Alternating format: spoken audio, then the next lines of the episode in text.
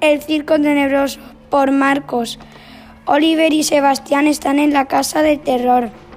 Caminando se encontraron un fantasma. Sebastián gritó y Oliver corrió gritando. Corrían los dos y cuando estaban corriendo, Sebastián había caído en un agujero negro muy profundo. Pero Oliver le cogió de la mano, pero Sebastián pesaba 32 kilos y al final se cayeron los dos al agujero y tropiezan en un tren en marcha y fuera había esqueletos reales, piratas zombies, gente muerta con sangre. Iban a caer en una cascada, pero justo en el momento Oliver se encontró con un gancho en su mochila y había un agujero.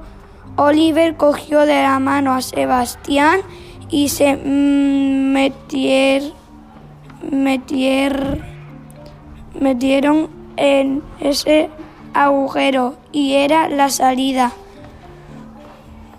Subieron, subieron hasta allí y ya los dos estaban a salvo.